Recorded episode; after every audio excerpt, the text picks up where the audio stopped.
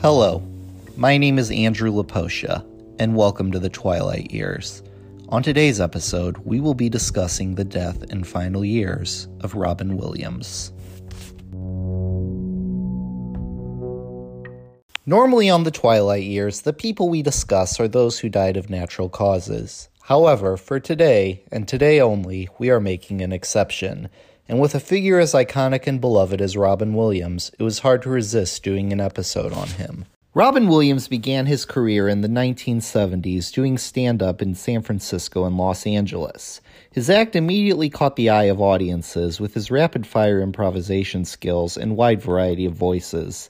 He rose to fame in 1978 by starring in the sitcom Mork and Mindy, where he played an earthbound alien. The show provided a great showcase to his comedic talents and was a huge hit. After Mork and Mindy ended in 1982, he began a successful film career that lasted for over 30 years. He starred in classic comedies such as Mrs. Doubtfire, The Birdcage, The Fisher King, Patch Adams, Good Morning Vietnam, and of course, the voice of the genie in Disney's Aladdin. But he didn't just excel in comedy, he was a very effective dramatic actor as well. He was nominated for an Academy Award four times, winning one in 1997 for his performance in Good Will Hunting. Robin Williams was often looked at as one of the nicest celebrities, but the man never had it easy. There's a common cliche that comedians often have rough personal lives, and Robin Williams is the poster child of that belief. At the beginning of his career, he was heavily into drugs. He kicked the habit after visiting his friend John Belushi the night he died of a cocaine overdose. Throughout his life, he had an on and off addiction to alcohol. He also suffered from severe depression, which led to a tragic ending that shocked the world. At the end of 2007, Robin's marriage to his wife Marcia was starting to fall apart. Robin moved out of the house in San Francisco that the two of them had built together. As a last ditch attempt to save their marriage, they took a family vacation in March of 2008 to Paris with two of their kids, Zelda and Cody. It didn't work, and a few days after the trip ended, Marcia filed for divorce, citing irreconcilable differences. They also broke up their Blue Wolf production company, which by that point had little to nothing going on. Despite their marriage ending, Robin and Marcia were still on good terms, going to lunch together often. They were still supportive of each other and still had affection for each other. In fact, Robin was sure he could salvage their marriage. That summer, he traveled to New York to film the movie Old Dogs with John Travolta. Whenever he had a break, he would call Marcia in San Francisco in an attempt to win her back. But there was no hope, especially with the death of the family's longtime attorney. Robin went back to the town of Tiburon, California, the town he lived in when he was a teenager. There, he bought a house on the small waterfront community Paradise Cay, it was a quiet little area, and Robin loved that he could live there in solitude. However, he didn't completely seclude himself. He still attended his regular Alcoholics Anonymous meetings. He even sometimes went to a small theater called Throckmorton Theater in nearby Mill Valley. It was a quaint theater that seated 300 people. Sometimes he would go there to perform, but sometimes he would just go to hang out. Eventually, word got out that Robin was frequenting the theater, and more people started to fill up the house, hoping to catch a surprise appearance by Robin Williams. Robin started to develop a whole new stand up set that talked about all the sadness that had been going on in his life. Soon enough, he signed on to embark on a stand up tour called Weapons of Self Destruction. Robin admitted that the money was a big part of starting the tour. He had no movies ready to go, and he had two ex wives to give alimony to. He even debated calling the tour Remember the Alimony. The tour was announced in summer of 2008 and began later that fall. However, as 2009 began and the tour reached Florida, he began experiencing a hacking cough and dizziness spells. With help from his manager, comedian David Steinberg, Robin went to see a group of Miami doctors. It was determined that he had an irregular heartbeat, a damaged mitral valve that would need to be repaired, and a broken aortic valve, which would need to be replaced. Robin wanted to look at his options before undertaking a potentially dangerous but life saving operation. Robin called fellow comedian Dana Carvey, who had several angioplasties and a double bypass operation under his belt, for advice. After talking with Carvey and his heart surgeon, Robin made the final decision to undergo the surgery, flying out to the Cleveland Clinic in Ohio.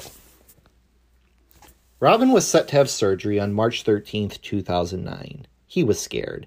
He knew that there was a chance he could not survive. Family members from all over the country came to be with Robin. Zelda and Cody were there, as was his first son, Zach, and his wife. Even Marcia, with whom Robin was in the middle of divorce proceedings, came to be by Robin's side. At the Cleveland Clinic, Robin's kids were introduced to a graphic designer named Susan Schneider, whom Robin had started dating after meeting at an Apple store. Almost immediately, Robin's kids grew worried about Susan's relationship with their father. At one point, the surgeons offered the family a pager that would go off if something went wrong. Much to the family's dismay, Susan immediately claimed it for herself to hold on to. Robin woke up from the surgery in the intensive care unit connected to various tubes and wires. He stayed there for the next 10 days. For many years, Robin and his friend Billy Crystal often loved to call each other, performing as various characters and doing voices. Crystal would sometimes call while Robin was recovering, pretending to be a man named Vinny, who was in charge of heart valves. Crystal would often have to do these calls through voicemail. When Robin finally heard them, he cried with laughter. When Robin was eventually discharged and began his recovery period at home, he felt different. He suddenly felt a need for human interaction he said that he learned to appreciate the little things. Back in 2000, when talk show host David Letterman was recovering from quintuple bypass surgery, he turned to Robin for some much needed laughter. Nine years later, Letterman returned the favor by inviting Robin to be on his show. It would be his first major appearance after the surgery.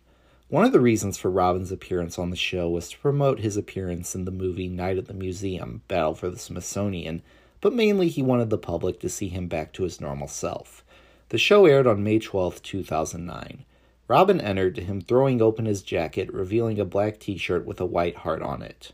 During the interview, Letterman asked Robin if the movie was motivation enough to power through the surgery, but Robin said that the real inspiration was to be alive.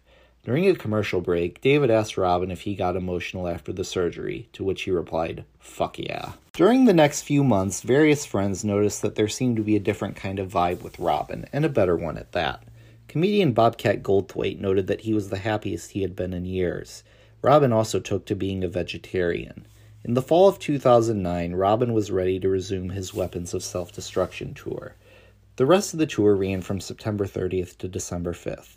The performances he taped in Washington, D.C. were used for an HBO special. Every show lasted about 90 minutes, and Robin put on his usual voices that the audience knew and loved him for. He also threw out zingers about Barack Obama, Joe Biden, Sarah Palin, George W. Bush, and Donald Trump. There were jokes about recent events in his life, most notably his heart surgery and divorce. By the time the tour ended at the end of 2009, Robin had found a whole new sense of calmness and order. He also continued to appear at the Throckmorton Theater. In 2010, another opportunity came knocking on Robin's door. There was a play that had recently appeared in Culver City called Bengal Tiger and the Baghdad Zoo. The play is a dark comedy drama that is set in 2003 Iraq, just days after the United States invaded to overthrow Saddam Hussein. The main character is the tiger, and he is shot and killed in the first scene after biting a Marine's hand off.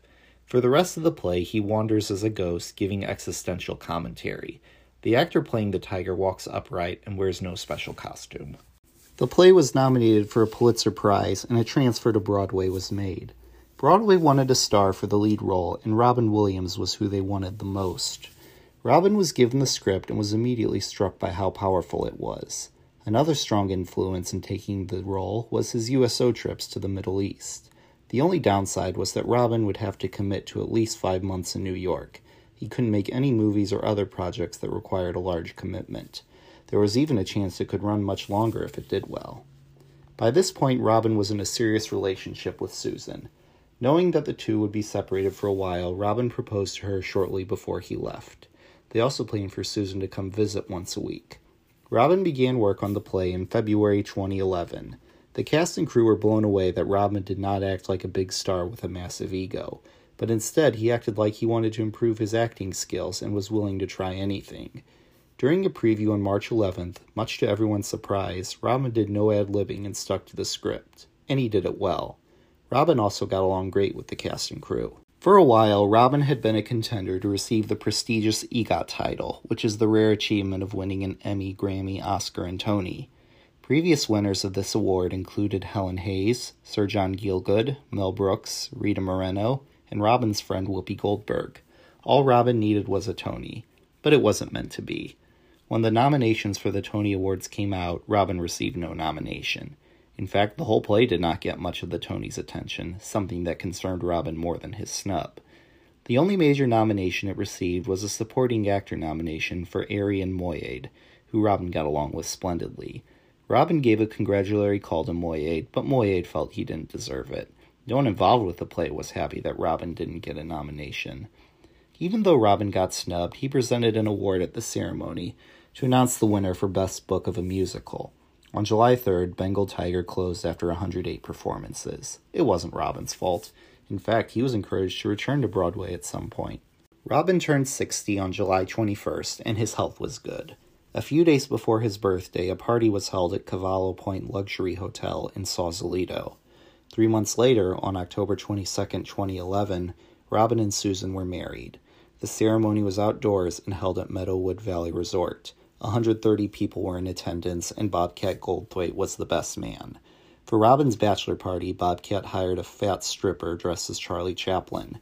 The ceremony was done by a former Catholic priest named Reverend Pete R. Dalton. The ceremony was supposed to end with the traditional release of white doves, but instead a white butterfly happened to fly past the couple and down the aisle. They took that as a good omen and went with that instead. By the beginning of 2012, Robin was not working as regularly, and strangely enough, when he did work, the projects had something to do with death. For example, that year he appeared in an episode of the cable TV comedy Louie, written by and starring stand up comedian Louis C.K. In the episode, Robin and Louis meet up at the grave of a recently deceased comedy club owner, who they both privately loathed. They then go to a club that the man had owned, only to find the employees mourning the man and talking about his generosity. As they leave, Robin says to Louis, Do me a favor. Louis replies, I'll go to yours. Robin then says, Whoever dies first. Later that year, he had a role in an indie comedy called The Angriest Man in Brooklyn. In the movie, Robin plays a lawyer who is diagnosed with an aneurysm and has 90 minutes to live. In one scene, he attempts suicide by jumping off the Brooklyn Bridge. However, he is saved by the doctor who misdiagnosed him. Some wondered why Robin took such dark roles instead of the kinds his audience knew and loved him for. Money was part of it. After all, he had two ex wives and a new wife to support, but the truth was, he just liked to work. In the spring of 2012, Robin was given the Stand Up Icon Award at the Comedy Awards, a Lifetime Achievement Award for a ceremony that Comedy Central put on once before and never again. Robin hated the idea of a comedy awards show, comparing it to a bake-off for bulimics. Still, Robin went and accepted the award, with younger comedians present like Tina Fey and Patton Oswalt, older comedians like Don Rickles, and friends like Robert De Niro. April 11, 2013 saw the death of his comedy idol and later friend and mentor Jonathan Winters. Robin wrote an appreciation essay for the New York Times about his friend. Later that year, he paid tribute to Winters at the Emmy Awards. Robin continued to appear in multiple low budget movies, except for a small appearance in the biographical film Lee Daniels The Butler, where he played President Dwight D. Eisenhower a casting choice that left critics and audiences baffled. However, a career comeback looked to be heading Robin's way when he accepted a role in the CBS sitcom The Crazy Ones.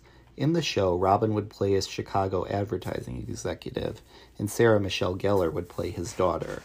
It would be his first ongoing television role in over 30 years.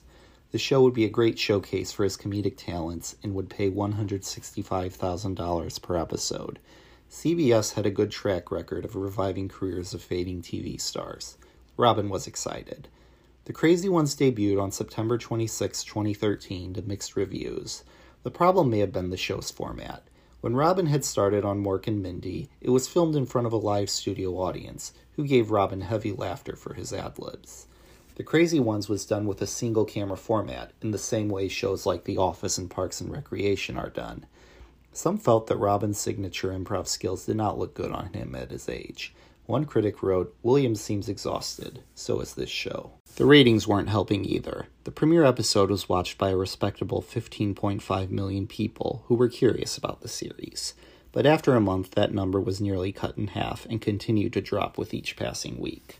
Robin knew the show wasn't doing well, and he told friends he mainly did it for the money.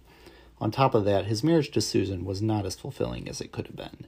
She more or less lived an independent life of her own.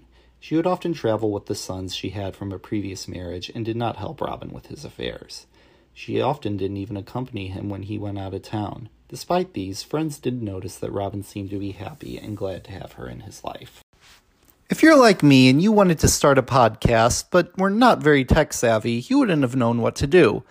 Then I heard about Anchor. If you haven't heard about Anchor, it's the easiest way to make a podcast. Let me explain. It's free. There's creation tools that allow you to record and edit your podcasts right from your phone or computer. Anchor will distribute your podcast for you so it can be heard on Spotify, Apple Podcasts, and many more. You can make money from your podcast with no minimum listenership. It's everything you need to make a podcast in one place. Download the free Anchor app or go to anchor.fm to get started.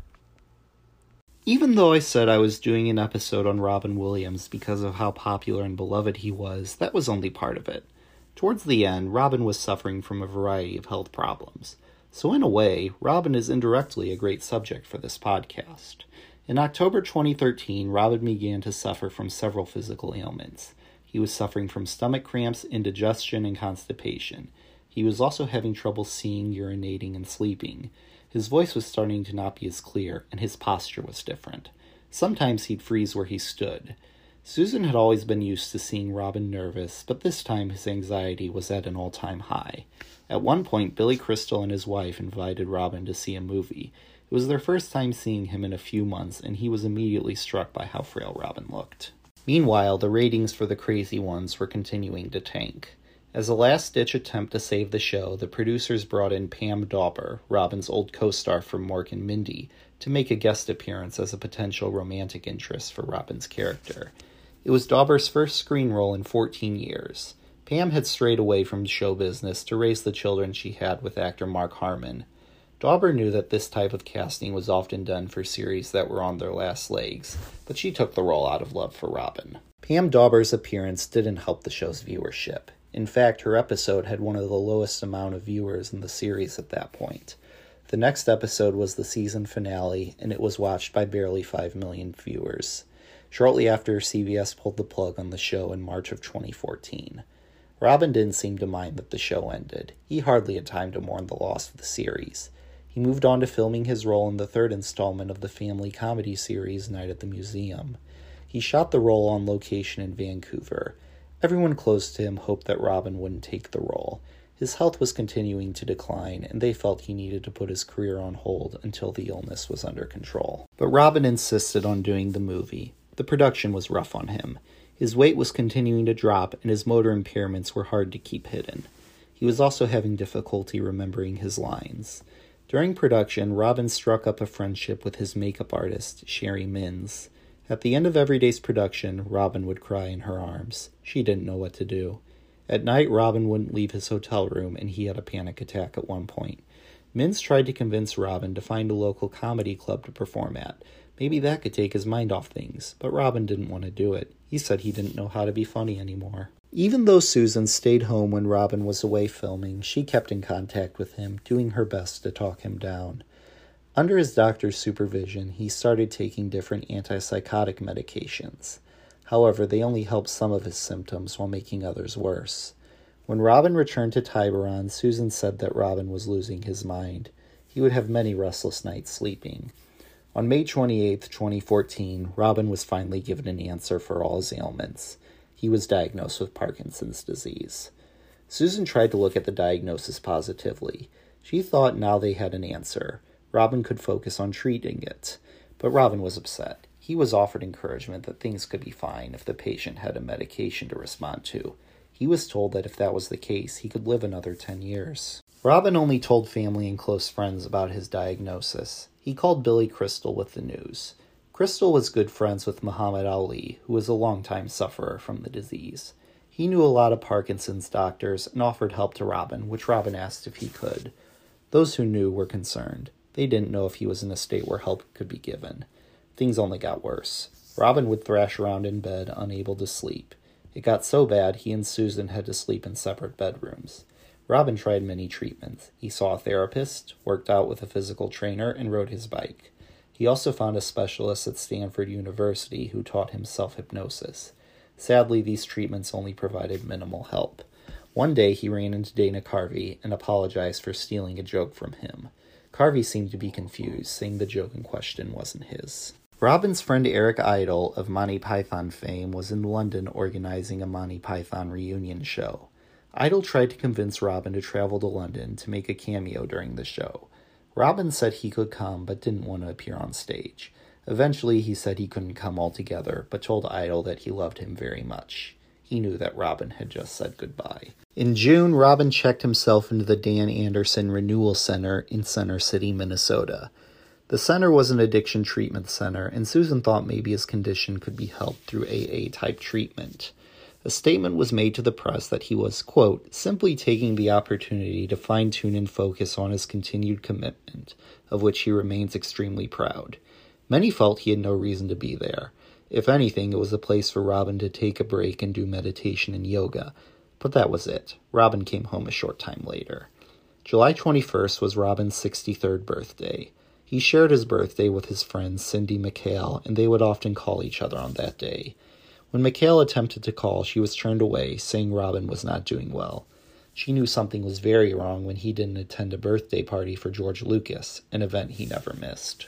Robin's daughter Zelda turned 25 on July 31st, and that night she went to a dinner with Marcia. Robin wasn't there, but he sent her a necklace with a note that said, You will always be a star to me. Both Zelda and Marcia were very concerned about Robin's well being.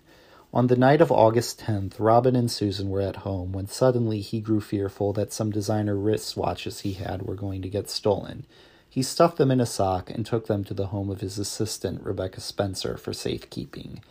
After Robin got home, he offered Susan a foot massage before she was to go to bed, but she said she was okay. Robin went in and out of their bedroom several times and looked through the closet. He took an iPad out and said he was going to do some reading. Susan took that as a good sign. It had been some time since he read. She thought it was a step in the right direction. Robin then went to his separate bedroom and closed the door. The next morning, Monday, August 11th, 2014, Susan woke up and saw that Robin's door was locked. She was glad he was getting some rest. Rebecca Spencer and her husband Dan came to the house. When they asked how the weekend went with Robin, Susan optimistically said he was getting better. Susan planned to meditate with Robin that morning, but at 10:30 a.m. he wasn't awake yet, so she decided to go run some errands.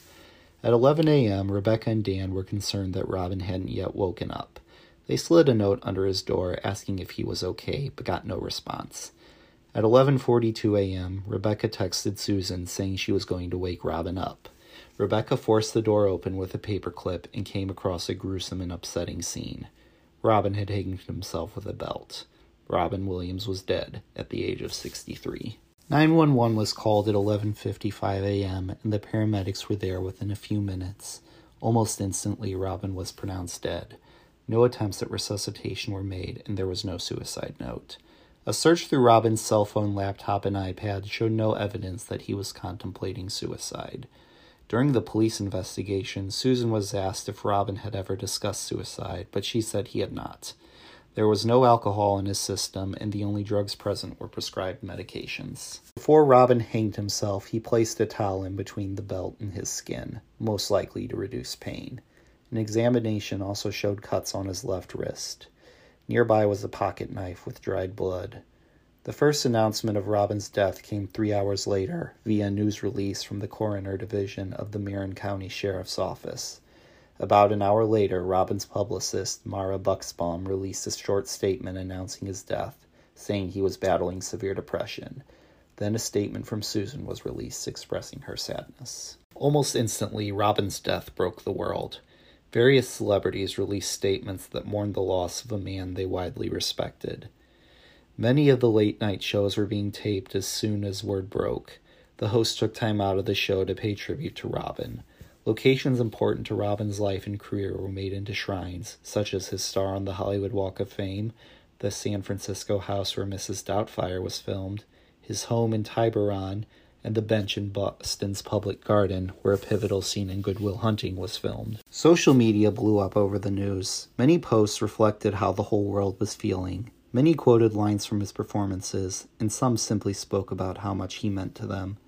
One of the most widely circulated images was of Aladdin hugging the genie with the quote from the movie saying, Genie, you're free. Some wondered what Billy Crystal would say. Crystal and his wife were on a month long European trip when they heard the news, but they canceled the rest of their trip to go back home and mourn their friend. He simply tweeted, no words. Robin's children did not release any statements until the next day. Marcia also made a heartfelt statement. By this point, Robin had already been cremated, and his ashes were scattered in San Francisco Bay in the same way his parents had been. Two days after Robin's death, Susan revealed to the world that he was suffering from Parkinson's. This statement brought some kind of closure to the world.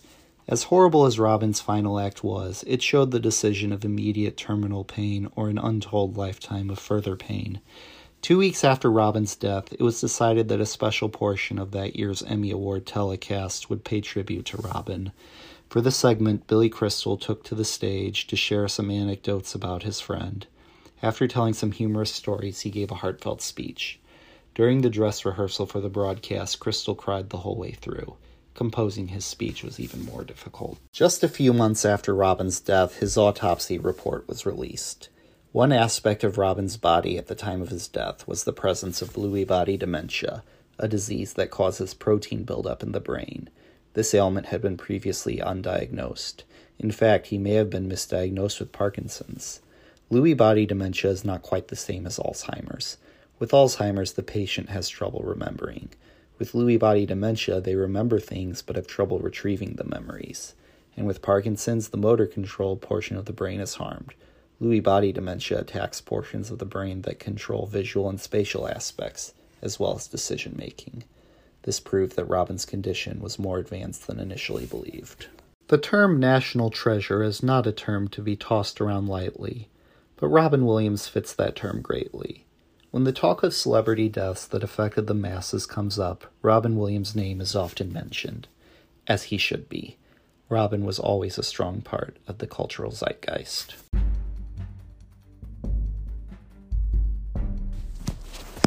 Thank you all for listening to the Twilight Years.